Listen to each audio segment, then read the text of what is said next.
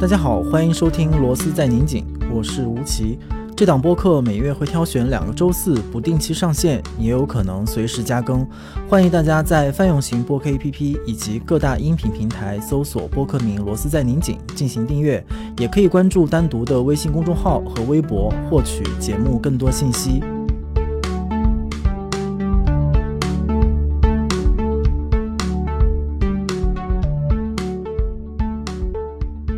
在跟戴老师聊天那个时候，我去了一趟西宁，然后在今年的西宁，我认识了这一位今天我们要聊天的嘉宾，他是 First 青年电影展的策展人段炼。在我之前的印象里面，First 一直是一个非常另类的存在。我说它另类呢，其实不是说它本身的定位或者它的宣称，我觉得它的另类是在于它跟今天这样的一个非常独特微妙。的环境之间构成了一个非常另类的关系，然后这个关系我试图想了一下怎么辨析，我觉得它是一个正常中的反常，又是一个反常中的正常。我说它是反常中的正常，是因为我们今天面对的其实是一个非常不正常的创作环境，但是在 First，你多少能感觉到他们是按照一个正常的电影节的操作方式在选片、在策展、在评选、在建立。创作者跟观众跟评审的关系，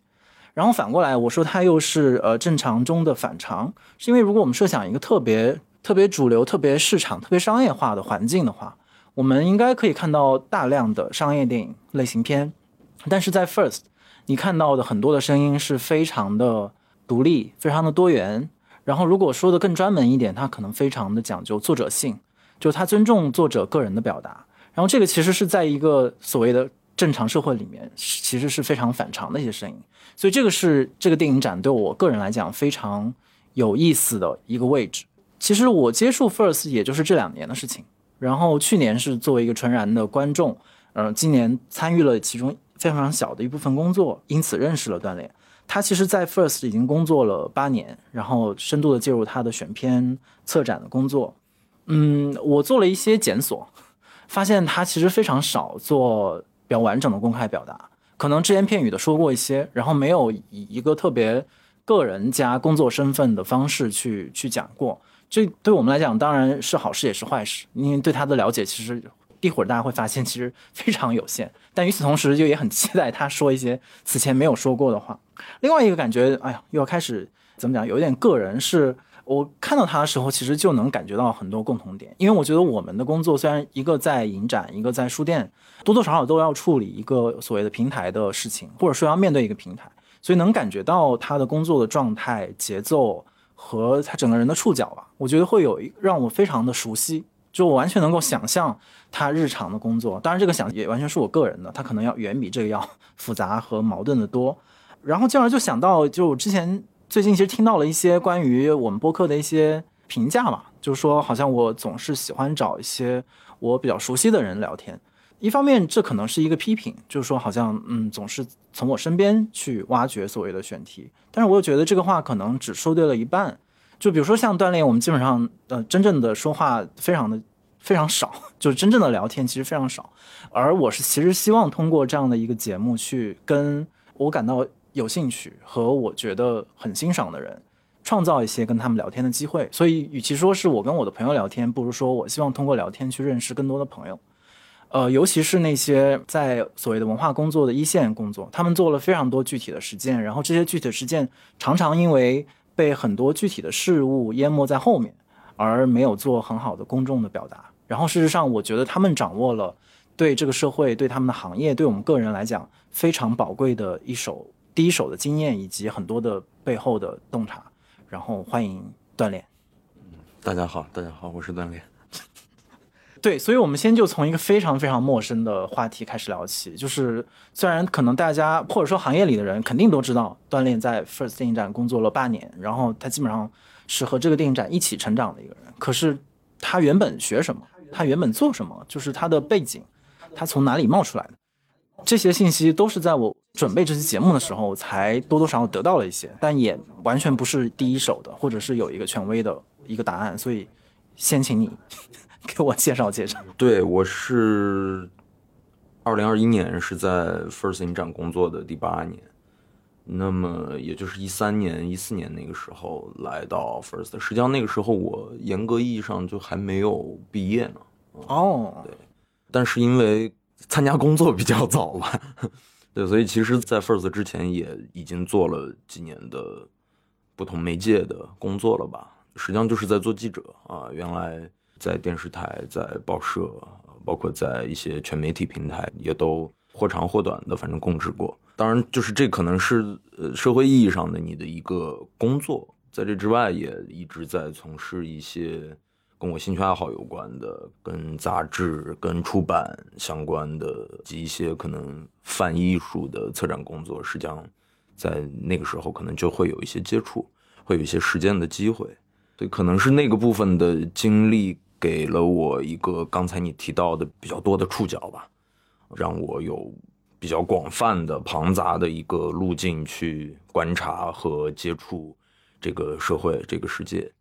可能最后到电影节，我会觉得他把我之前所积累下来的那些东西都可以通过这个形式得以实践和应用了。对，这也是这八年我在。这个影展工作当中，就是赖以生存的一部分吧。对，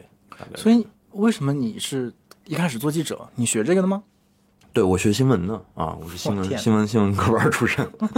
嗯，那咱们又算是同行啊。是是是，没错。哦，所以你是从新闻开始？没错没错。而且我是我开始做新闻的时候就很直接，我是做新闻联播的啊，青海卫视的新闻联播。简单来讲就是。拍开会，嗯，就是各种会议，各种摇。对，然后从青海电视台离开以后，在在南京日报短暂的待过一段时间，很明显那是个党报了。但是实际上，南京日报也在当年的那个媒体环境里头是党媒里头空间比较大的，可以做调查报道的媒体。嗯，所以从那个时候开始，基本上就是做跑口和调查新闻，把我学习的那些东西。某种程度上实践了吧？嗯，所以像是你是在一边上学的阶段，其实你就一边的开始所谓的社会工作、实习等等。没错，没错，没错。就如果我理解没错的话，你应该你做记者的时候，其实是接触比较广泛的，比如社会题材啊，或者是各类的题材，不政治的等等等等。没错。呃，最后进入电影节，或者是以电影作为你相当于是你社会工作的单一的一个，或者说最主要的那个介质。然后当时你做出这个决定是一个特别自觉的，就是 OK，我现在就我要从事电影了，我要就是追随电影而去，还是说这只是一个暂时的一个选择？应该是个比较被动的决定，因为可能我的成长经历里头，大部分时候都不是我在做选择，比如说。我去电视台，我觉得 OK，电视台有它的问题。然后去这种传统的纸媒，然后我觉得 OK，传统的纸媒有它的问题。然后我去全媒体，去互联网公司啊，我也看到了跟我居于不合的那个部分嘛。所以基本上其实是一个排错法，是个排除法，这样的一个路径在选择。当然，实际上。我我觉得最有意思的是那个时候，实际上我离开媒体的一个重要原因是，我觉得媒体环境好糟糕啊。现在想想，那时候媒体环境挺好的。最快的还没开始。对对对，所以所以其实是那个时候，呃，我觉得电影可能是我觉得相对意义上会让我觉得自如一点的一个行业。呃，当然也有一个另外的一个原因，是因为大家都知道，First 这个电影节每年在西宁办嘛，然后我因为又是在那个地方从小长大的。所以有一些故乡情节，还有一些故土情节，对，所以也就比较没有障碍，就选择去到那儿了。对，就是你在西宁长大这个信息，也是我最近才得知的。因为就是很显然，这个标签没有特别公然的贴在你身上，然后也好像没有看到，比如影展本身去标榜，或者它就是一个和西宁水乳交融的一个状。可是，在你个人的选择和你个人的故事里面。其实这可能是一个交融的故事，就是你对西宁的感受和你对电影的感受，可能在这一个工作里面，就是真的得到了一个结合。嗯，没错，没错，就是那是可能属于我自己的一个叙事吧，也可能是正是因为这个叙事，所以我可能也比较强调电影节，不管是电影节也好，还是一个什么其他的事情也好，就是我觉得一定要跟它发生的这个地方，它举办的这个地方发生关系。这个就是我们叫本土嘛，台湾那边叫在地，需要有它的某种程度上的必然性吧。对，这其实也是我工作当中挺重要的一个内在的一个部分，它很难被很显性的或者量化的呈现出来啊，但是它确实是。这个其实是每次我去西宁，或者说我第一次和第二次去西宁的时候，我都会呃特别直觉的，当然也很自觉的想去观察和测量的一个问题，就是当这么大的一个至少在行业里面有着很大影响力的，然后把很多的电影人和文化工作者带到了西宁这样的一座城市里面，然后他对这个城市的影响到底是什么？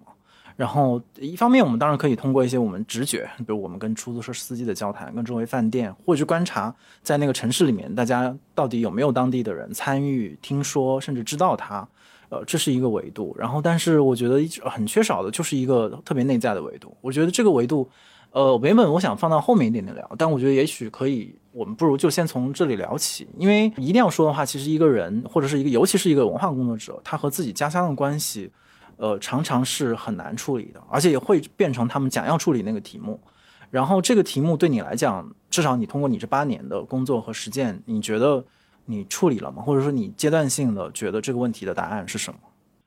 呃，我忘了是谁说的，是西川说的还是谁说的？就说，只有当你离开故乡的时候，故乡才会变得具体。就实际上这是我这八年来的一个比较强烈的一个大的感受。那是因为我在那个地方实际上生活了。十几年，然后我以为我很了解那个地方，但实际上是当我因为这个工作的原因，然后从外面再回到这儿，呃，以及每年实际上我只有大概可能不到一个月的时间会在西宁这个城市，直到那个时候，我发现我才真的开始理解和懂得这座城市，它到底是什么样的。我说的这个理解，可能是一个比较宽泛意义上的，你理解这个地方它的民族、它的宗教。它的人文的那些民俗的东西，然后你能理解这个城市的人他们的那种很独特的生活节奏、社交文化，包括这个地方的人的那种自然而然的流露出来的那种性格，嗯，是怎么被养成的？实际上是通过相对客观的、离散的这样的一个反观的视角，我我其实才看到。那实际上可能刚才谈到，就是说，确实在我的工作当中是在处理这个关系的。因为可能你要从一个呃所谓的当地人一个 local，然后变成一个更客观的一个视角，然后去重新审视这个地方的人以及这个地方能跟这件事儿发生什么样的关系。我觉得这对我来讲是特别有意思的课题吧，会让我想到大概在一五一六年的时候，我们做过一个策展的一个节目，当时那个节目的名字叫做《流动的故土》。对，实际上就是在讲这件事情，嗯，那可能对于影迷来讲，他看上去就是一些 OK，在欧洲啊，在其他电影节上拿过拿过奖的一些，哎，还有点观赏性的片子。我因为我记得当时那个时候也是欧洲在难民危机啊，整个福利系统受到很大的挑战啊，然后也也会选什么《流浪的地潘》啊，嗯，《海上烟火》啊这种片子。对，但是但是我当时很强调的一个东西就是。为什么这些片子要拿来在西宁放？嗯，为什么要选择在一个电影节的这样的语境里头给大家呈现？嗯，那那呈现的不仅仅是那些片子本身，我觉得呈现的其实也是一个思考问题的方式，嗯，是一个路径。就跟我之前总是说，我说我们在电影里头看到的那些，呃，人和人之间的不可交流的那些东西，然后那些纷争，那些事端。然后可能落到一个特别具体的语境，我说：“你看，西宁有一座山，呃，叫北山，就在这个城市的远处，在那座很小的山头上，就同时有道观，啊，有清真寺，呃，有天主教堂，有菩萨像，啊，就在一个特别小的一个弹丸之地，他们已经非常，嗯，和睦安然的共处了很多很多年了。那我会觉得，把那些电影放到这个地方。”再重新观看，然后在这个环境里头再重新思考，呃，其实你能获得一些新的思考的方式的，所以这可能是呃比较显性的。就我举一个例子，我分享这个东西来告诉你，我怎么样通过我的工作去处理我跟这个故乡的关系吧。对，但我还要更具体一点，因为我看到你偶尔会有谈到，比如说你在西宁，可能也会时不时的，也许是下意识的去问当地的人。知不知道有这么个影展？然后以及怎么看它？然后当然我作为一个客人，因为每次影展就是在一个相对新的然后小的一个片区在进行嘛，所以其实我个人对整个西宁城市的印象基本上就是对那一片区域的印象。然后当然其实因为去了连连续去了两次，所以其实已经非常熟悉了。然后我第一次去的时候，我还记得我发了一条微博，就说西宁是一座游乐园。因为那个区域有很多的商圈嘛，然后商圈里面就有很多的就是游乐的设施给小孩的，然后很多热气球，然后我当时觉得哇，他这真是给我创造了一片小小的乌托邦。然后当时从不管是从疫情、从日常的工作、从刚才说的正常与反常这种拉扯当中，突然给你抛到一个空气很清新、气候很舒适，然后你有大量的时间可以沉浸的去观影的这样的一个充满幻觉的。一个状态，所以它对我来讲就是非常直接的那个触感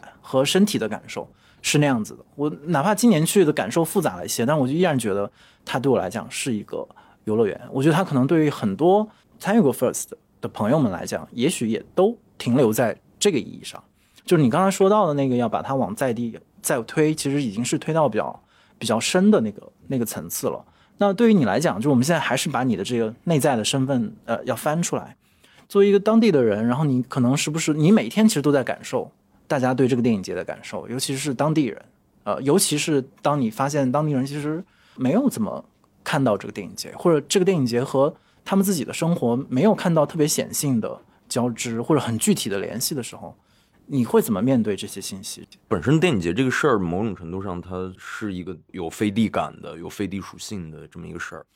那可能在全世界任何一个地方。有一个大型的这种文化集会的活动，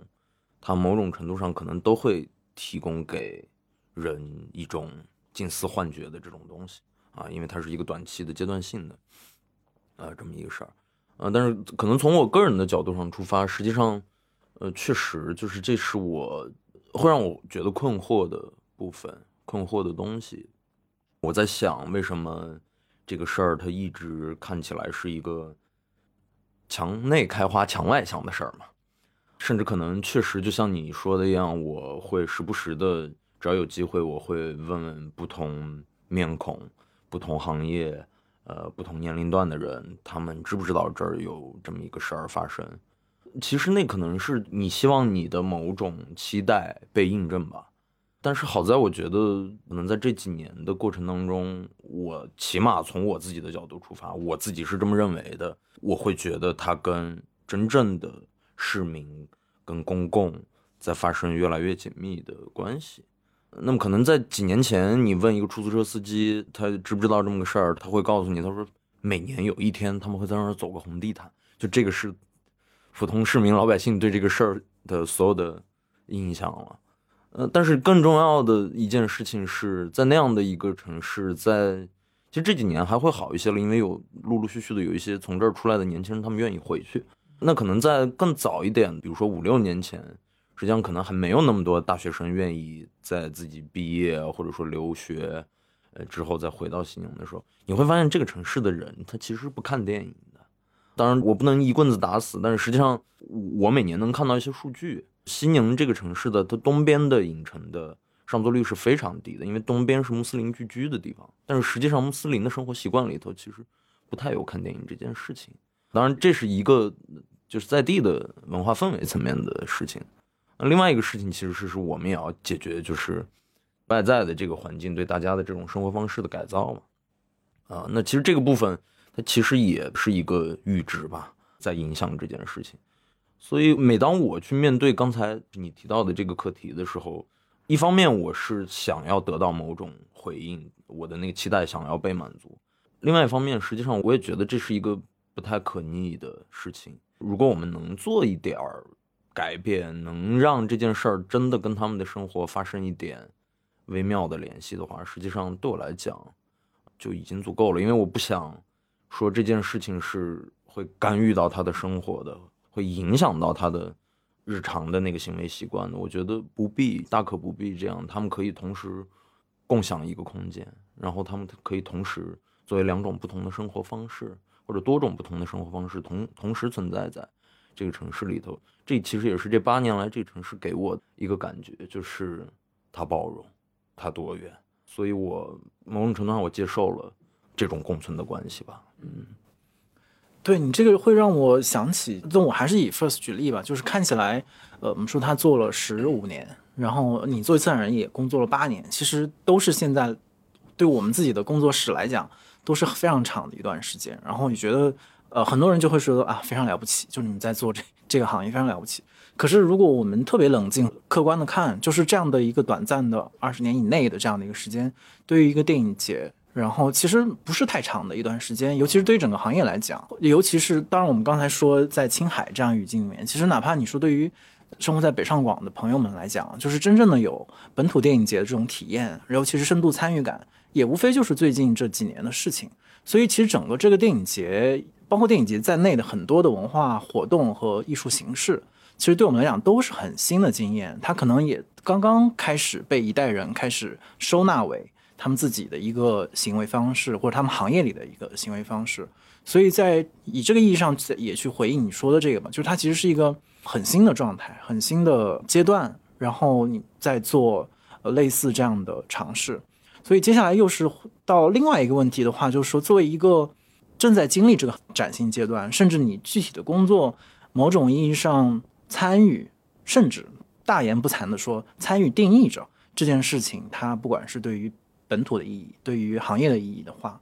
你会觉得从你非常个人的角度，我们今天谈的都是非常个人的观点和角度，你会觉得用什么样的一个指标和一个维度去看一个电影节是更接近你自己的价值观的？因为我们知道一个电影节的设置其实是非常复杂的，比如说它有非常产业和市场的那一端，就是希望有更多的呃制片公司来参与交易，然后让这些片子得到很好的市场表现或者是支持。然后它也有非常公共性和影迷大家互相在一起交流，然后不管是通过片子交流还是事后的交流，然后又有评审，就是有非常似乎是希望树立某种标准、艺术标准或者一个话语权的事情，包括还有商业、商业的赞助等等等等的明星的加入啊，就是一个非常市场化和大众舆论的一个事情。所有这些角度都是我们看待电影节和文化产品的角度。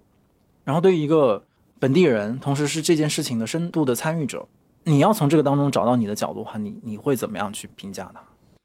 嗯，对，我觉得这是很有意思的一个话题，因为实际上在过去的几年当中，很明显，这个标准也是对我来讲一直是在动态的，在变化的。可能从比较早的早期的那个阶段，这个事儿对我来讲就会很具体，就比如说像你刚才提到的，它是不是应该输出某种标准？某种回应，可能更广泛的一个观看文化里头提供的不太一样的一个重要的评判的一个指标，所以那个时候可能会你会不自觉的，你就会想到哦，这个事情一定要公平，一定要公允，一定要第三方，一定要独立，嗯，你你会想到很多这样的标签和形容词，但是后来我呃慢慢的我会觉得它其实。是电影节的一部分，但是它其实只是电影节的很小的一部分，或者节展文化。可能这个事儿跨越了这么多年以后，现在对我来讲更重要的一个，如果说它有一个指标，或者说我看待它的一个标准的话，我我会希望就是它是保有活力的吧。那个活力是说，不是你自己保有活力就行了，而是你可以通过节展这件事情，通过。聚集这个这个行业里头的各种链条环节上的人也好，或者你你去构建一个所谓的多边关系，因为这多边关系里头肯定有影迷、有知识分子、有文化精英，然后有一些公共人物，包括有市民、有老百姓。你去构建这个多边关系的时候，我觉得就是最重要的一个事情是让他们都鲜活，啊，让这里面的每一边都得以有某种。方式，他们能表达，能发声，我觉得这个是可能是我现在看待它的一个特别重要的一个衡量的标准。当然，这可能听起来还是比较宏观，因为实际上 First 做了这么多年，它我们其实也在这过程当中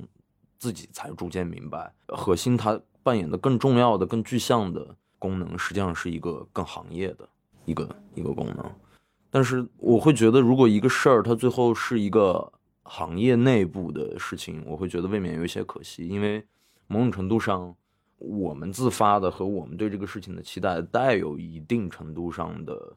就大言不惭的说，是带有一定程度上的社会责任感的啊，就是是有那个文化担当的部分的。但是我也觉得蛮可悲的，就是好像我们现在聊这些词儿，都觉得这些词儿挺装的，需需需要被修饰，对。就需要被美化一下的。但是实际上，它本来就是应该是是这样啊。对，所以我我说这个部分可能对我来讲是我目前看到的最重要的吧。嗯，对，因为你刚才说到这种多边关系，其实某种意义上也是我一开始感觉到的吧，就是其实是作为一个策展人，作为一个一个平台的，就是或者用一个人类学词叫中介，就是你其实是各种力量在这里汇聚，然后你也要去协调各种关系。最理想状态下，它一定会让大家都各得其所，尽兴而归。但是我觉得在非常正常，大家可以想象的意义上，它其实非常的折磨人。就它意味着每一个关系它都在互相的拉扯，然后它都会形成矛盾。当然，我也很远远的观看整个 First，就你们的工作状态，我都能想到那种焦灼和那种强度和那种困难吧。就是有的时候，我觉得可能至少有些关系在一定的时间和空间范围内就是不可调和的。它就一定会冲撞，然后一定是一个，尤其是让主事者非常难以抉择的过程。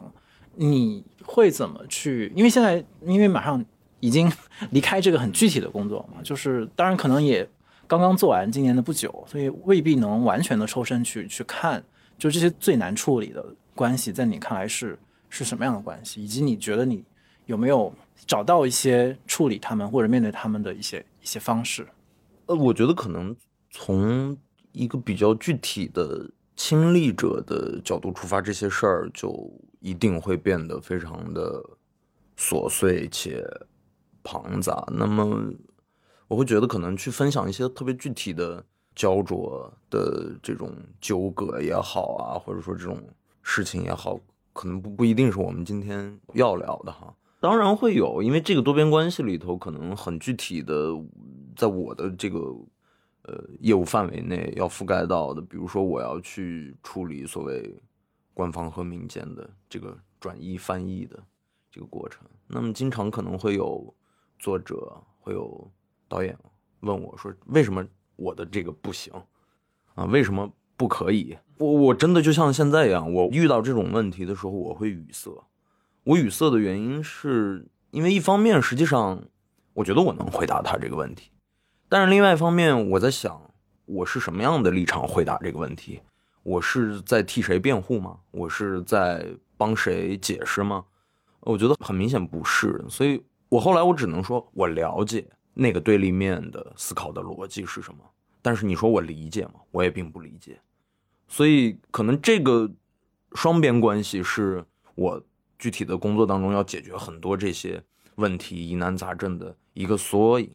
这个缩影就是你要去做一个转移的工作，但是可能你要尽可能的少的去夹杂你个人的立场、你个人的判断。那么可能在艺术评价上，那就更是这样。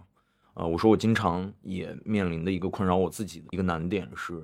我的这个工作它要求我，说难听点就是你要给你不喜欢的东西打高分，因为你你要尽可能的剥离掉你个人喜恶和趣味的。那个部分，然后你要尽可能的看到一个作品里头，或者呃一个人的成长曲线里头重要的或者有价值的那个部分。然后我觉得这可能也是某一种比较具体的我会面临的问题吧。当然还有很多，比如说电影节这个事情很有意思的是，有时候它有点像我觉得在学校上课那种感觉，因为它它是一年一度的，然后你就跟一个班主任带。学生一样，然后他每年换一波，每年或者每三年换一波，那就是这样。那可能另外你要解决的一个问题是，因为你的年龄是每年都在变的，但是可能你的所谓的目标的这个受众，这个作者群体的平均的年龄，包括可能我们要具体的接触到这么大的一个集会活动，可能每年都有很多年轻的志愿者来，那么他们的平均的岁数可能也就是十八、十九岁。你要去处理一个你在不断变化的一个年龄，你的一个视角跟一个相对固定、相对静止的那一群人之间这样的一个关系。啊，就是因为你会发现你得不断的做出调整，你得不断的去理解更新的东西，嗯，你要不断的去处理那些情绪，所以我觉得这可能也是这个工作当中很内化的，某种程度上它会消耗你。它也会让你变得越来越市侩，这可能是比较具体的吧。就你刚才谈到的，我要去处理的那部分，听起来是非常多组矛盾。其实每一组矛盾都值得再展开再讲。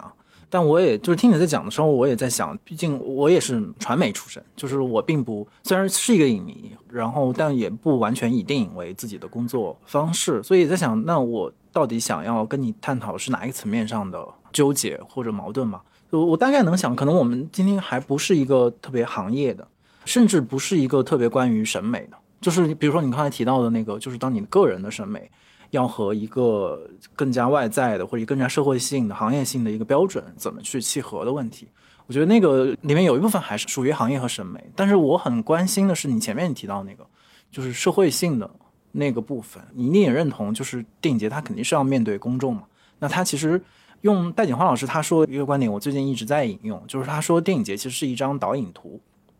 他其实是把电影人看到和观察到的世界和公众做一个再沟通。那不同的电影节，不同的策展人，他带来的这张图是不一样的。就像你说的，可能每个策展人都要克服他在什么意义上这是我个人的选择，在什么意义上这是代表电影节官方的选择，在什么意义上这些电影又回应了更大的社会的变化以及我们所面对的这个世界的情况。我不知道这一组矛盾对你的工作来讲，你觉得它是一个特别重要和显性的矛盾吗？还是它其实是你更多的是自我对内在的要求？没有人要求你去做这件事情，只是说像你前面说到的，是一个出于文化工作者的某种自我的责任感。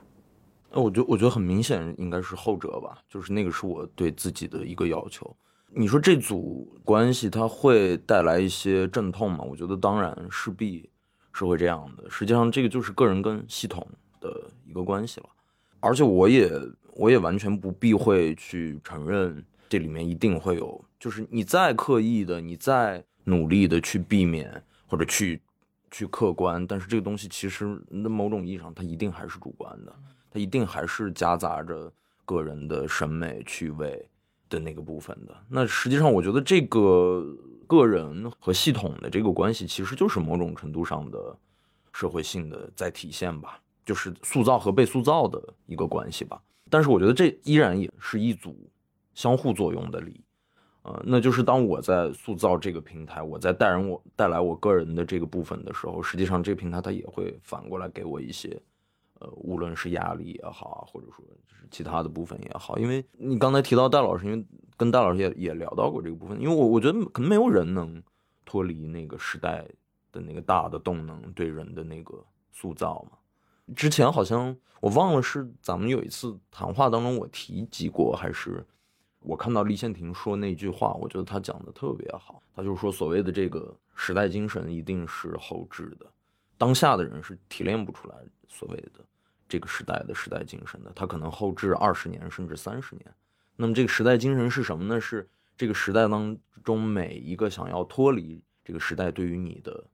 个体的塑造的那个动能的集合，加起来就是这个时代的精神。我觉得。挺好的，虽然这句话的后半句他没说出来，因为我们都明白，我们都知道，实际上没有人能逃离得了这个时代对你的塑造。但是那个我觉得是特别重要的一个部分吧，包括我我在今年的电影节的这个场景里头，呃，那些语境里头，我看到，包括戴老师在内，我觉得一个学者，他很大部分的时候，他的身份和他的职业要求他要尽可能客观的、理性的去分析、去判断、去结论。但是他甚至都在今年的这样的一个大的文化环境下，或者我们说人本主义、人文主义比较衰败的、比较低迷的这么一个大的环境下，连戴老师这样的学者、知识分子都已经要用非常感性的方式几乎呐喊了，呃，那个是特别打动我的。所以你说他觉得电影节工作者的那个工作，如果他是一个。显性的，它是一个可视的，它是一个导览图的话，我非常同意。那就是说，在这个导览图上，我可能需要夹带一些我个人想要表达的东西。我觉得这没有问题啊，就是这是我们应该去承担起来的一些责任吧。哪怕这个东西是你以为的，但是那如果你不这样以为，那做点什么呢？难道就随机的选选片给大家随便的放一放吗？我觉得当然不是那样。嗯，最终所有的这些片和这些人，呃，所做的这些事儿，发生的这些言论的这个总集，其实某种程度上，我觉得是代表我们对这个当下的这个时代也好，或者我们身处的这个环境也好，回应的那个方式。所以我就很想知道，就属于你的那部分的表达是什么？肯定是通过选择嘛，就是通过什么样的片子、什么样的导演，呃，或者说你之前在那个他们那个小短片里面说到，好像常常是一个要从一个垃圾堆里面去选择的那样的一个过程，听起来是非常庞杂的一个过程。然后在这个过程当中，你的那个能动性和你的那个眼光到底能决定多少呢？或者说你能不能，你是否可以描述出你的那个？眼光，哪怕可能以以今年为例，或者是以某一年为例子，实际上可能这几年我都会也是在动态的调整吧。比如说，可能我们单纯的从影像的这个角度出发，你会发现，这当然是个大读图时代了。然后所有的东西在变得越来越影像化，虽然可能近几十年甚至一百年，可能电影本身的语言并没有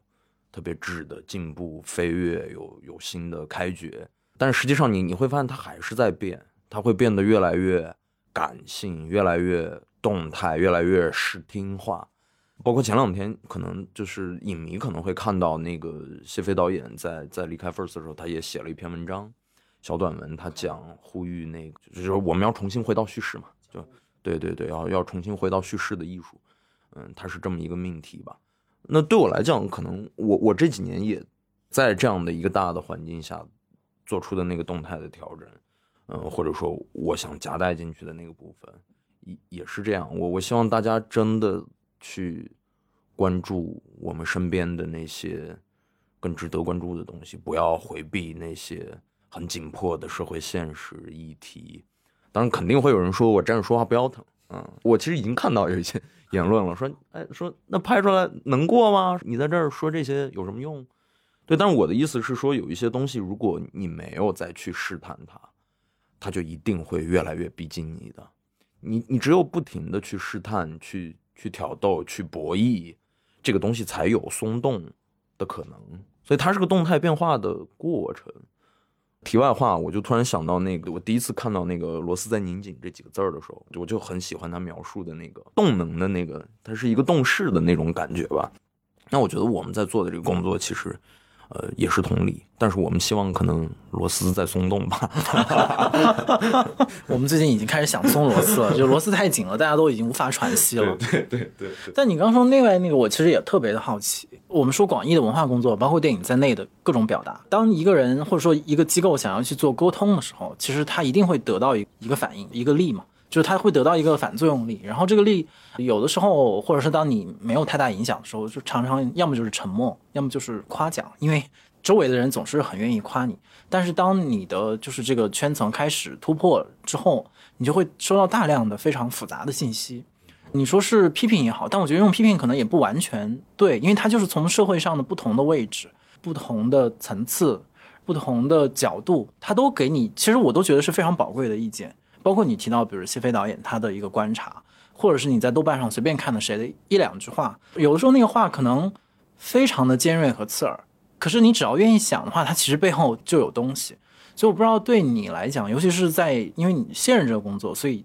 才也许比较好谈。因为我自己有的时候，如果我陷入在一个工作的时候，其实不太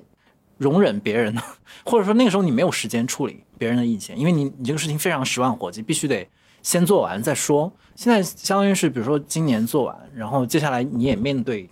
一段自己整理的这样一个时间，你会怎么去接受这些意见呢？就是这些甚至你都难以归类的，然后完全不同的这这种意见，你觉得这些意见会伤害你，会刺激你，会如何作用到你对自己或者对自己工作的认识？嗯，曾经是有过的。呃，就是我会被那些风言风语，有时候会被影响到啊，然后甚至就跟你刚才说的一样，因为你可能在那个局的中间，你在那个风暴的中心，嗯，有时候那些东西，那些中伤可能会给你带来很多负面的、你难以消化和和处理的情绪。呃，但是后来我是怎么解决这个问题的？就是因为我觉得电影节你不塑造的就是这么一个公共讨论的一个文化氛围嘛？那就是这些东西。是可以被允许的呀，只要他在聊，他在就事论事。就比如说，当我们聊一个电影的时候，我不喜欢在这个电影的评论当中看到对个人的那种指摘和批评啊，我觉得那个是跟这件事情无关的。那可能那些东西在我现在的这个状态里头，它就会被很自动的过滤掉，所以可能就不太会对我造成影响。但是实际上跟我在不在这个岗位上，甚至已经没有关系了。我现在可以自洽，我可以知道那些东西怎么被正确的打开和讨论。这个我觉得可能是一个所谓的做文化工作的人，他必须要有的一点，这叫什么？我们应该叫媒介素养吧？对，把管这些东西，这学的不错呀。对对对，嗯，就是我我觉得需要有这个处理和辨识他们的能力吧。嗯，而且似乎这个东西越来越重要，越来越关键，因为好像。当这个呃，无论是电影节也好，还是一个公共空间也好，当它的视域范围，当它的领地越来越扩大的时候，你一定会听到更多的杂音。但是对我来讲，这个事情如果在被探讨，它就是不那么僵化的。如果已经没有人探讨它了，啊，或者所有人都是一副嬉皮笑脸的状态，那我觉得那是更糟糕的情况。刚听你说的时候，我就是不禁起疑。就是因为我就听到你说，比如说自洽，因为我常常被周围的朋友会说，为什么你总是很自洽？可是我又不禁想问，就是在你面对很具体的这种呃矛盾呐，或者是比如对一个片子的不同的意见，然后或者是哪怕很小范围的讨论，你也都如此能够平衡吗？就是你都是这样的一个状态吗？好像我没有看到你特别激烈或者我激烈过，当然激烈过。就包括你刚才问到，就说，比如说我个人的那个喜恶，那个眼光，多大程度上会影响每年的选择的结果，或者说我们看到的那个那些内容吧？那我会觉得，原来那个关系可能我平衡的没有那么好，所以我会觉得我个人的痕迹或者影响会多一些。但是这几年我会觉得，我们要充分的表达，但是我们要尊重。这个玩法，这个规则，因为这个规则就是我们自己制定的，那你就要你就要按照这个逻辑去行事啊。就是对我来讲，现在我觉得更重要的一个东西是程序正义嘛。最终这个结果是什么？因为从电影节这件事情来讲，或者任何类别的奖项来讲，我都觉得它提供的那个，哪怕有一个可视化的标准，但是那都不应该只有这样一个标准嘛。所以我们在做的很多类似的事情，就是我们要承认它有天然的游戏感在里头，呃，那那个东西可能就会变得不那么的重要了。但是我说我们要意识到褒奖、鼓励所激发的那些虚荣心，嗯，虚荣心是产能。对我来讲，就是我越来越意识到这件事情，所以我们可以大大方方的谈论虚荣，谈论荣光，谈论这些。电影节它本来就有的这些东西，因为这些东西没有什么不好的，正视它就 OK 了吧？我不太相信日常工作里面你也可以这么成熟的掌握所有的。我当然知道我的工作的准则以及我什么层面上必须扮演什么角色，可是你的那个好恶和你的那个以为，它其实是很强烈的，而且甚至某种意义上不太随周围这些东西所改变。所以有的时候你遇到，比如说某一片子，就是很具体的来描述吧，一个很片子你觉得很 OK 啊，很好啊，为什么大家要要这么讲？有一片子你觉得哎很一般嘛，为哎最后他得到了好像很大的赞赏和那个时候你你怎么办？嗯，我还真不是在演啊，就这个部分，这个始终不承认啊。不不不，就是这个部分可能对我现在来讲会还好。但是可能会有一个根本的一个东西，我觉得，或者说底线，就最后的那道关卡，就是这个电影无论是这样拍或者那样拍，它讲的是一个腐朽的故事，还是一个前卫的故事，它它描写的是一些特殊的人，还是是一些普通的人，我觉得都可以。但是根本我更看重的是这个电影会产生什么样的价值上的导向啊，什么样的引导，而这个引导在当下来看，它是不是？有利的，它是不是对这个更大、更宏观意义上的这个公共舆论探讨的这个场域是有帮助的？呃，是丰富它的，是多元的。这我觉得只要不触碰这个底线，我我一般都还 OK 吧。这几年，嗯，或者换句话说，实际上如果完全按照我个人的那个喜恶的标准来看的话，实际上这几年我应该有不少遗憾。在我的实际的工作当中。但是我接受这些遗憾吧，比如说，可能我认为非常有价值的片子，可能是颗粒无收的，是没有被正确探讨的，甚至没有被正确的看到的，这种情况时有发生吧。但是我觉得这个部分就是我我得接受的这个工作的游戏规则当中，它本来就存在的部分。所以我说我们可以充分探讨，但是我们尊重这游戏规则的意思是讲我们要批判，不要单方面的批评，我们要抗辩。啊，但是不是简单意义上的粗暴的抗争？我觉得那没有太多的意义。所以，更多的时候，我希望大家充分的聊每每一个人对每一个片子、对每一个作品的看法，知无不言，言无不尽吧。但是最后那个结果是什么样？我觉得这里头有太多的你你不得不接受的那些因素了，比如说社会地位，比如说话术方式，比如说性格。我我觉得它都在作用，都在影响这些事情。那更重要的就是他们能不能被看到，能能被探讨。所以我也在不同的其他的一些场合，我也时不时的可能会分享一个我的一个观点。当然，这个观点可能很多做电影节的人不同意。就是我其实不太关注每年哪个片子拿奖，我更关注今年有哪些片子进来了，他们构成了一个什么样的我们呈现给大家的这个导览图上。的社会途径，我觉得这是我工作当中应该是最核心的，也是最有价值的部分。嗯，有没有很遗憾的例子可以讲？当然会有吧。实际上，比如说今年《雨打芭蕉》，你也看了哈，就我会觉得那个探讨当然是呃非常非常有必要的啊，而且非常非常稀缺的。但是你会发现，嗯，实际上可能在今年的电影节当中，我觉得它没有被很正确的对待和探讨。我也很清楚，实际上那个东西是需要引导的，所以如果是这样说的话，我会稍微有一点点遗憾，是因为我觉得，OK，其实这个部分我做的不够好，我没有给他营造出来一个更健康的去打开和去探讨这部电影的方式，因为他在讲，嗯，无论是中产阶级也好啊，还是有产阶级也好啊，就是他在用一个新的都市精神、都市语境里面观看这些特殊的人。特殊的环境里头的特殊的人，那我觉得这种思考其实本身它就具备文献上的意义，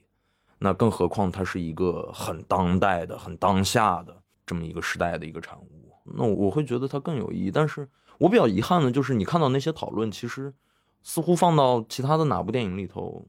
都行，嗯，然后有特别多的人会带着那种原罪论、那种原教旨主义去跟你探讨，就是。就好像中产阶级就是有原罪，或者说怎么怎么样，那我觉得那是一个挺僵化的一个讨论的局面吧。嗯，一般在这种局面的情况下，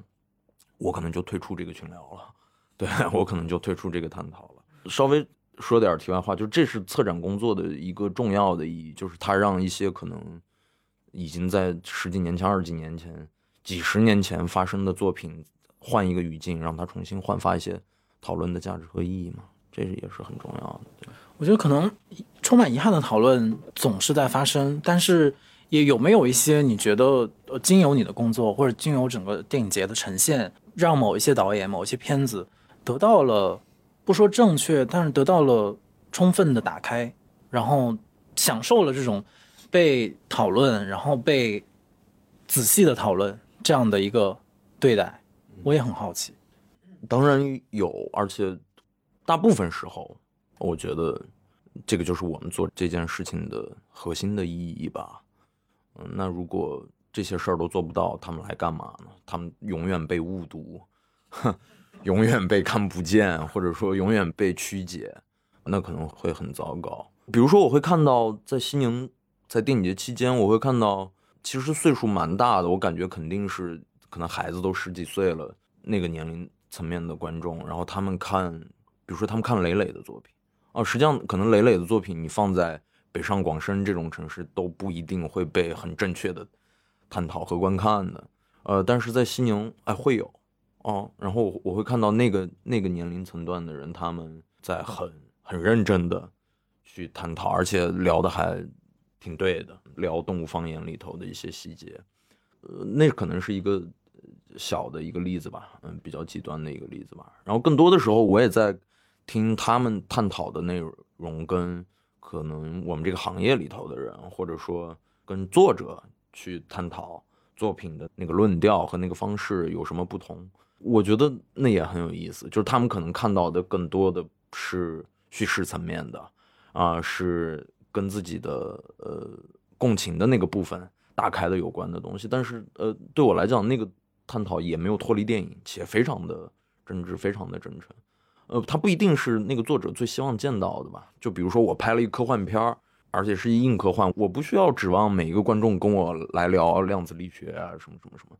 他可能获得的就是那个片子当中的小的一个桥段，然后感动到了他，然后分享了他的一段故事。我会觉得那个都是让我动容，让我觉得有价值的部分吧。我不知道今年你有没有看到，就是在露天放范简的《两个星球》的时候。就真的有一个观众是从映秀赶过来看，因为他经历过一样的事情，他的亲友也在那场地震当中丧生，然后他鼓起很大的勇气，他想他要不要来看，因为他不知道会不会再次把那个伤疤揭开。但是我觉得最后他到那个现场了，就是他做出这个决定了，那就是电影之外的，我觉得它的价值和意义嘛，就说明这个人他其实起码。他想要去疗愈自己，想要去面对更崭新的生活吧。嗯，我看到这些东西的时候，哪怕这些探讨可能都不是那个纸面意义上的，我们说特别有价值的、能被截取和留存下来的东西，但是呃，那些东西，尤其是可能近两年吧，就是我会说，就电影真的没那么重要嘛？啊，因为生活比它大多了。看到这些东西，我才觉得啊，这是电影节应该发生的事情。对你，你最后说到电影没那么重要的时候，我也很好奇，因为之前你看你在别的场合说过这个话，嗯，对，可能两个问题吧，在这句话背后，一个就是当然是为什么或者什么触动你，呃，下了这么样的一个一个判断，另外也想问，就是这样的一个阶段性的观点，是不是和你比如说最近决定暂时的离开现在的工作？有某种关系，因为在这期节目前面一期，就是我和我几个年轻的同事在聊天，他们其实是某种意义上也在逼问嘛，就是一直在说，你做了这个工作做了这么多年，有到底有没有进步啊？你有没有意识到你现在的工作遇到了问题？然后尤其是精英化呀等等，就给我贴了，就下了很多这种标签哈。对对对，然后当然我很高兴，就是去面对这个问题。然后我自己的当时的回答就是说，我希望是。至少我保有什么时候叫停的这样的一个选择，就是我觉得这个是，当我现在还没有要叫停的 意思啊，但是很显然你已经至少一阶段性的要休息，或者是离开 First 的工作，所以我不知道这两者之间有没有关系，没有直接的关系。实际上，更直接的、更具体的一件事情是当年胡波的那件事情，是那件事情之后，我觉得。电影没那么重要，而且它不是一个 PTSD，它不是个应激的反应，而是在那件事情之后，我在可能短短的几个月当中，我觉得我渐变了人世间的各种五味杂陈的那些情绪啊，然后那些人的状态啊。我们经常说嘛，就是现在是个后真相时代，不是说那个真相不存在了，而是那真相不可知。它像一个巨大的云彩一样飘在所有人的头顶的上空，但是没有人能看到这个东西的全貌。呃，每一部电影、每一个作品，实际上也都是主观的，都是片面的。所以我觉得它是一个你认识和观察这个世界的方式吧，那是个途径。但是这个途径太多了啊，呃，就跟我每年大量的看，有那么多电影，有那么多剧本。从我个人的角度出发，我很坦诚的说，我觉得有一些东西是不需要被拍成电影的，呃，不是说那个东西就是垃圾，或者说那个东西就不好，而是它可能有一个更适合它的介质，更适合它的方式。它可能是一首小诗，嗯，它可能是写在一面墙上的一行字儿，嗯，然后它也有可能是一是一个音乐，嗯，但是不一定就必须是电影啊，因为。呃，我觉得那对所有人也都不公平。就是他为什么要承载一些他本来不应该承载的东西呢？嗯，就是这对谁都不公平嘛。所以，我我会有类似的感觉，而且这个感觉并并不想让人觉得这里面带着一些悲观的、丧的情绪。我觉得我只是在陈述一个事实而已。嗯，因为你想想，在那之后，在那件事情之后，我们的电影变成了什么样？我们的电影变成了我们用来表明自己政治立场的工具，它变成了划分我们不同的阵营的一个标尺，它变成太多了。就是本来它不应该是这样的，所以我才会这样说吧。那就是再回到那个非常非常个人的问题，就是离开这个决定。对你来讲是一个困难的决定吗？或者他你觉得它意味着什么？它会带来什么？从物理的时间上来讲，它当然是个困难的决定，因为这个决定做了两年的时间。嗯，对。但是做出这个决定，现在看起来是有某种必然性的吧？对我来讲，这个决定肯定是一个更广阔的、嗯，更大的一个可能性。呃，我也很好奇，就是前面会，呃，发生什么？然后我也想换一个视角去重新认识、重新看待一下身边的朋友、身边的人。会想很多，就跟实际上我们都有一些社会身份，但是当这些社会身份都被去掉的时候，你看看还能留下什么？然后你把这件事情的结果想到最坏。你想想自己能不能接受这个事儿？如果你能接受的话，这决定就不难。对，对我来讲是这样的。那如果再回去看你这八年的经历吧，就不管是说工作，还是说这种往返在西宁和和和北京之间，或者往返在不同的电影啊剧本之间，你会觉得这八年里面，你，哎，我们变成艺术人生了，有没有些你觉得可能很重要的时刻？就是这些时刻是。不以这个刚才你说社会身份来定义的，也不以电影电影节来定义，它就是作为一个人，就是成长过程里面比较重要的时刻。一定有很多，但是你我我第一次被这样问，实际上其实就是前几天的电影节是八月二号结束的，我多待了一个礼拜，我八月十号回到北京，呃，那就是八八月九号晚上，我约了一个我当地的一个朋友，算是我的一个忘年交吧。这个人我在其他的场合也跟其他的朋友讨论过，他算是某种意义上的我的一个启蒙导师，因为这个人是一个卖大口碟的，对，然后他也卖什么计算机耗材啊什么的。实际上就是那个人于西宁那个地方，在可能我们这个年龄段的有一批年轻人是通过他的那个影像市场、盗版影像市场。作为一个窗口，然后打开，然后进去，看到了一个新的世界的，是不是？你说你拍过纪录片的那个人？对，没错，没错。然后我跟他有好几年没见了，然后他也一直知道我在做影展，他也知道我每年会有一段时间会在西宁，然后甚至我也给过他票，然后但是我们一直都没有机会真正的碰到。然后我知道可能在某一个场合里头，他就在台下，但是我好几年没见到他了。然后我们一直在微信上，有时候时不时的会说几句话吧，因为他孩子都已经上初中了。我认识那个人也很神奇，就是他跟他爱人，实际上当年他俩都是卖大口碟的，他俩是不同的两个商场的两个商贩。我分别认识他俩，然后我后来突然发现这俩人，这俩人又对这俩人结婚了。然后我觉得那个就就本身就挺神奇的吧。我约他见面那天。因为是我以这个身份最后一年出现在西宁，所以本身呃，就那个事儿可能本身对我来讲，呃，就那个场合就有点仪式感吧。我突然意识到这件事儿，然后更重要的就是我在我们约好的那个饭馆，实际上就是在当年他的那个音音像店的马路对面，大概十几年前我俩在那个饭馆吃过饭，嗯，也没有倒闭那个饭馆。然后我在那个饭馆门口等他来的时候。我就问他，我说：“你跟你爱人一起来吗？”他说：“没有。”他说：“我跟我儿子一起来。”我就特别意外。我说：“你跟你儿子一起来？”他说：“对，我想让他见见你。”哦，就是那句话，我觉得特别人吧啊，然后也也像是可能，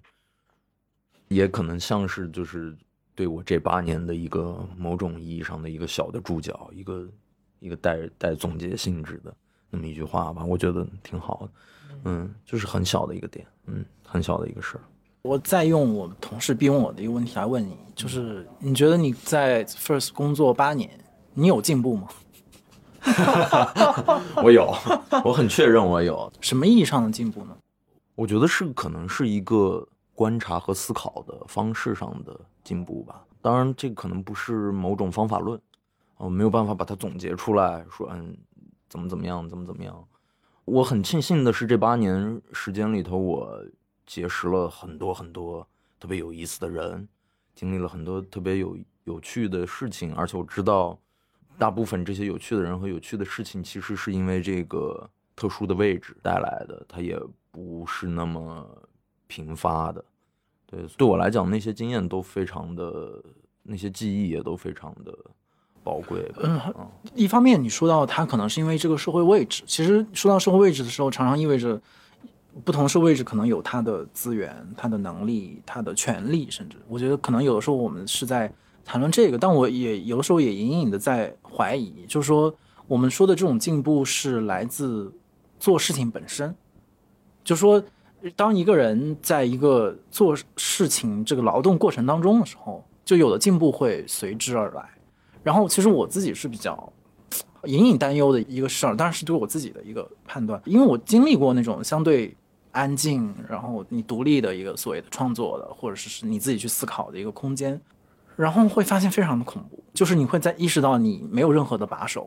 然后你对很多事的认知都是空的，是抽象的，是从文字到文字，书本到书本，甚至是从影像到影像，就是我的那段记者生涯，其实。常常伴随着这样的恐惧，当然我也是在那个时间，就是比较深入的喜欢电影、喜欢戏剧，然后就这种艺术形式的这种亲密感是在那个时候建立的，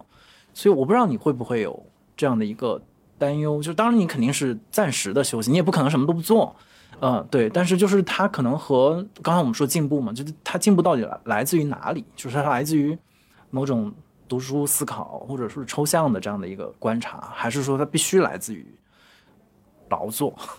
我觉得劳作当然是特别重要，或者说行动吧，因为那个对于我们这些所谓做文化工作人来讲，它就是个输出的过程嘛。但是我觉得所有的人更深层的，就是做这个类似工作的人更深层的忧虑是，你要保证你输入的速度跟输出的速度是一个相对均衡的一个状态吧。所以其实我一直在思考你说的这个问题，然后甚至我把刚才你说的那段话都当成某种善意的提醒。我我想这个问题想了很久，那我就觉得可能在，我其实去年就提过类似的论调吧，或者说其实去年如果可能有一些有心的影迷，他去看去年在影展上我提的那个大的主题，就是所谓前往过去那个概念吧。那因为我的意思是，当我们不知道怎么面对当下、展望未来的时候，我们可以停下来回头看看，回头看看之前发生了什么事儿。有哪些人、哪些事情、哪些作品没有被正确的观看、讨论和对待？那对我来讲，就是今年这个母题可能回到了一个更个人向内的层面，就是我需要让输入的那个速度跟输出的那个速度保持一个相对一致的状态。所以，它当然不是什么都不做，它当然是持续思考的、持续输出的，可能输出的少量一点，但是。这东西不会停，它也绝对不会陷入。对我来讲，它也不会陷入某种虚无，或者说没有办法定义这个事情的价值，因为那可能是青春期的的一些焦虑吧。对，但是很明显，可能对于我来讲，对于这件事情来讲，他应该过了那个青春期的阶段了，已经。与其说提醒你，不如说是提醒提醒我自己吧。然后我们可能最后回到一开始有一个问题我没问，因为我们被就是西宁以及本地这个问题带过去了。但其实我是很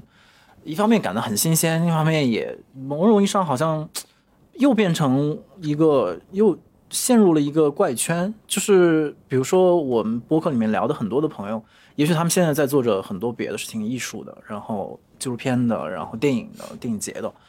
然后我发现为什么几乎都有传媒的。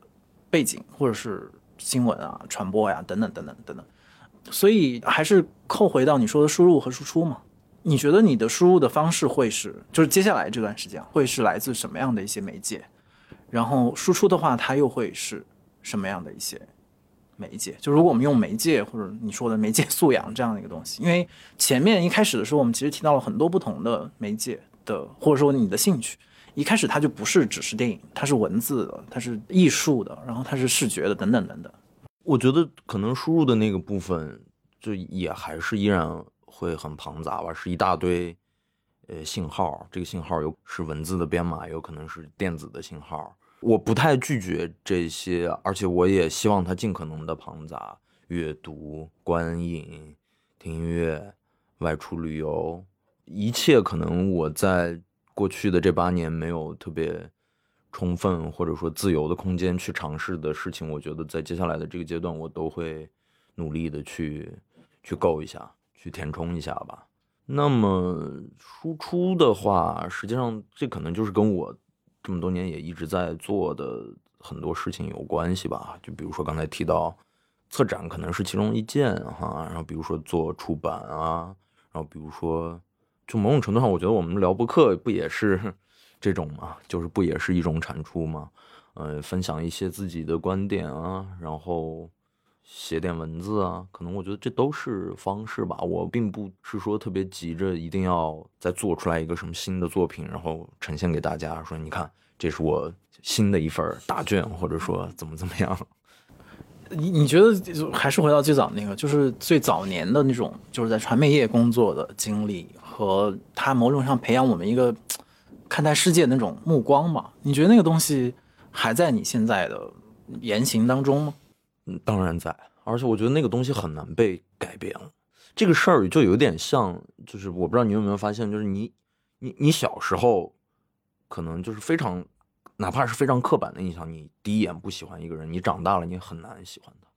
我开玩笑哈，就是没有其他意思，就因为我小时候我第一次看电视。上面出现白岩松，我就特别不喜欢这人，然后我就到现在我也没有办法喜欢起来。但是其实你已经很客观的，你看这个人在说的话呀，在写的文章啊什么，我觉得这个事儿很好玩。所以我的意思是说，可能你刚才说的，我们之前的那些传媒的那些媒体的那些培养起来的观念、观察这个世界的方式，它有点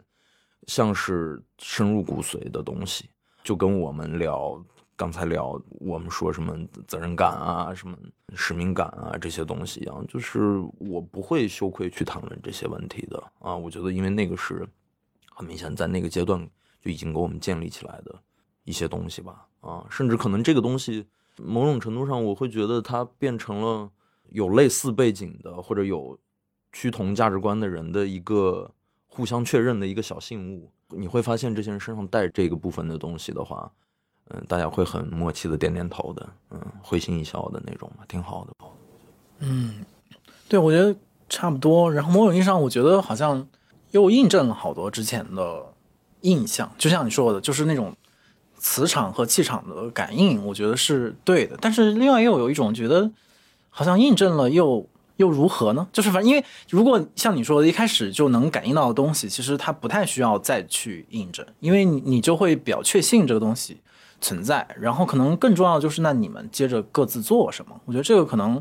又是回过头来就说说到罗斯在宁锦想做的很多东西，其实是不一定是说好像我们找来聊天的这些朋友们有多么厉害，然后他们是很重要的人，然后他们掌握着各种各样的所谓的文化权利，像我们同事们想要质疑的那样，就好像这是一个。关于权力的，关于精英的一个叙事，但我其实真的是想展现一个过程，然后就是这些人怎么冒出来的，就是因为我们像刚才说到的，就是这些所谓的文化的形式，其实是一个崭新的生命的经验，它和整个现代化的过程一样，我们以前都是小地方人，然后甚至我们的父辈、祖辈，他们都和土地的关系和那种。被大家嗤之以鼻的前现代文明的关系是很近的，然后那我们自己怎么从这个当中长出来这么一些奇奇怪怪的人？然后他们现在又做着好像一份挺正经的工作，但是我想可能如果我们去跟跟我比如跟我爷爷奶奶他们去解释这个工作，可能都很费劲，就是他们没有办法理解。所以这个时候我也是在一个很怀疑的阶段，其实也遇到了很多刚才锻炼提到的，就是你在你的八年的策展当中遇到的那些。挣扎呀，矛盾呐，犹豫啊，然后其实也是在想嘛，但是我觉得好像也很难总结。我完全明白你说的意思，就是我最后也想说一句，实际上就是刚才我提到戴老师，然后今年另外一个人，让我感觉到了一些被感召、被感染，而且也符合你刚才说的那个特质，就是我觉得确认过，呃，确认过眼神，就是确认过磁场的那个部分啊，或者说，之后就没有必要再去反复的去印证这个事情了，因为我觉得大家可能行动的方式不太一样。另外一个人就是吴文光，我对，就是因为他已经不太在意那些呃人给他贴什么独立啊、什么教父啊这种很大的词儿、很重的标签他不在意了，他已经。然后他也在用他的很具体的方式，在心无旁骛的在行动，就跟我说，戴老师最后说，保卫电影院就是保卫社会。我说哇，这是宣言式的疾呼呐喊了，已经。甚至我会觉得这句话不太像是一个学者说出来的，像是一个社会活动家或者一个演讲家说出来的那种话。然后我从吴文光上也看到那面，就是大家很明白、很清楚我们当下所处的这个环境在发生什么，有哪些人在认真的尝试突围，尝试留下一点真的值得被反复的聆听的、反复的观看和反复讨论的东西。那就不需要再过多的去替对方解释或者为自己辩护了，就去做。而且在什么样的身份、什么样的属性、什么样的环境里头，我觉得都没问题。所以那个是我被感召到的，在今年，我觉得可能符合你刚才说的那种感觉。而且我的观点跟你的一样，我也不觉得需要再反复的怎么怎么样。最后，我觉得罗斯在拧紧，它呈现出来的应该也是一个全貌，是一个更泛意义上的。一个印象，而不是某一期节目里头的某一个人说的某一句话。对，我觉得那锻炼替我解释了，因为的确是是，我甚至觉得可能今年的 first 这一段这一趟旅行吧，对我来讲也是一个挺重要的一个，把这个阶段的一些问题好像集中的爆发和观看和自我观看吧。我觉得，当然我还在一个很观看自己的过程里面，就是我没有办法。好像给出一个特别确切的我现在的状态是什么，但是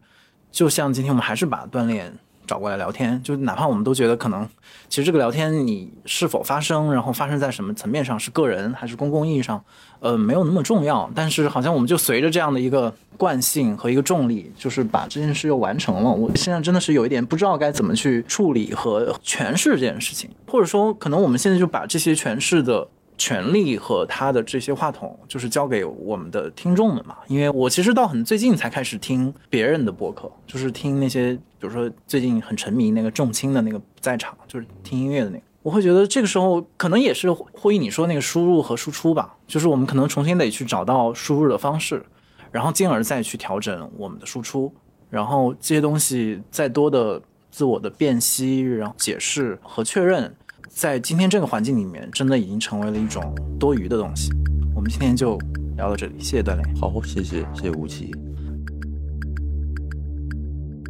如果你对本期话题和本栏目有任何想法和问题，可以通过单独的微信公众号、微博找到我们，在本期节目推送的评论区留言，我们将在下期的听众互动时间回答你的问题。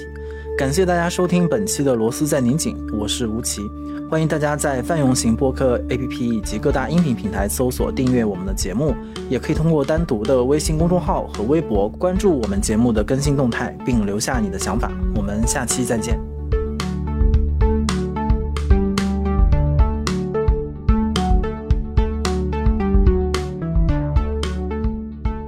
接下来我们回答一下上期的听众朋友的提问，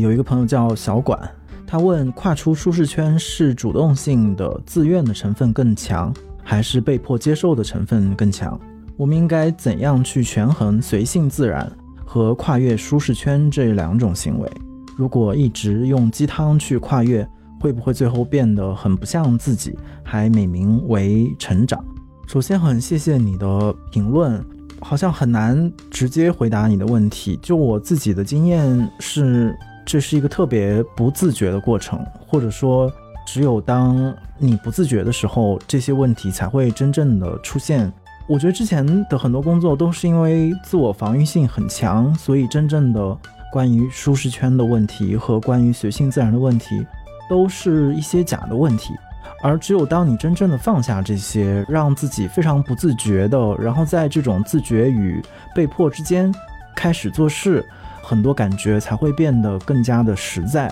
而不只是一个概念而已。这么说，可能最后它是一个非常混乱的东西，它没有办法明确哪一个时刻或者哪一部分的你是自觉的，或者是更接近真实的你，而哪一部分是被迫或者是不情愿的。它最后的更真实的状态，可能就是这二者混同在一起。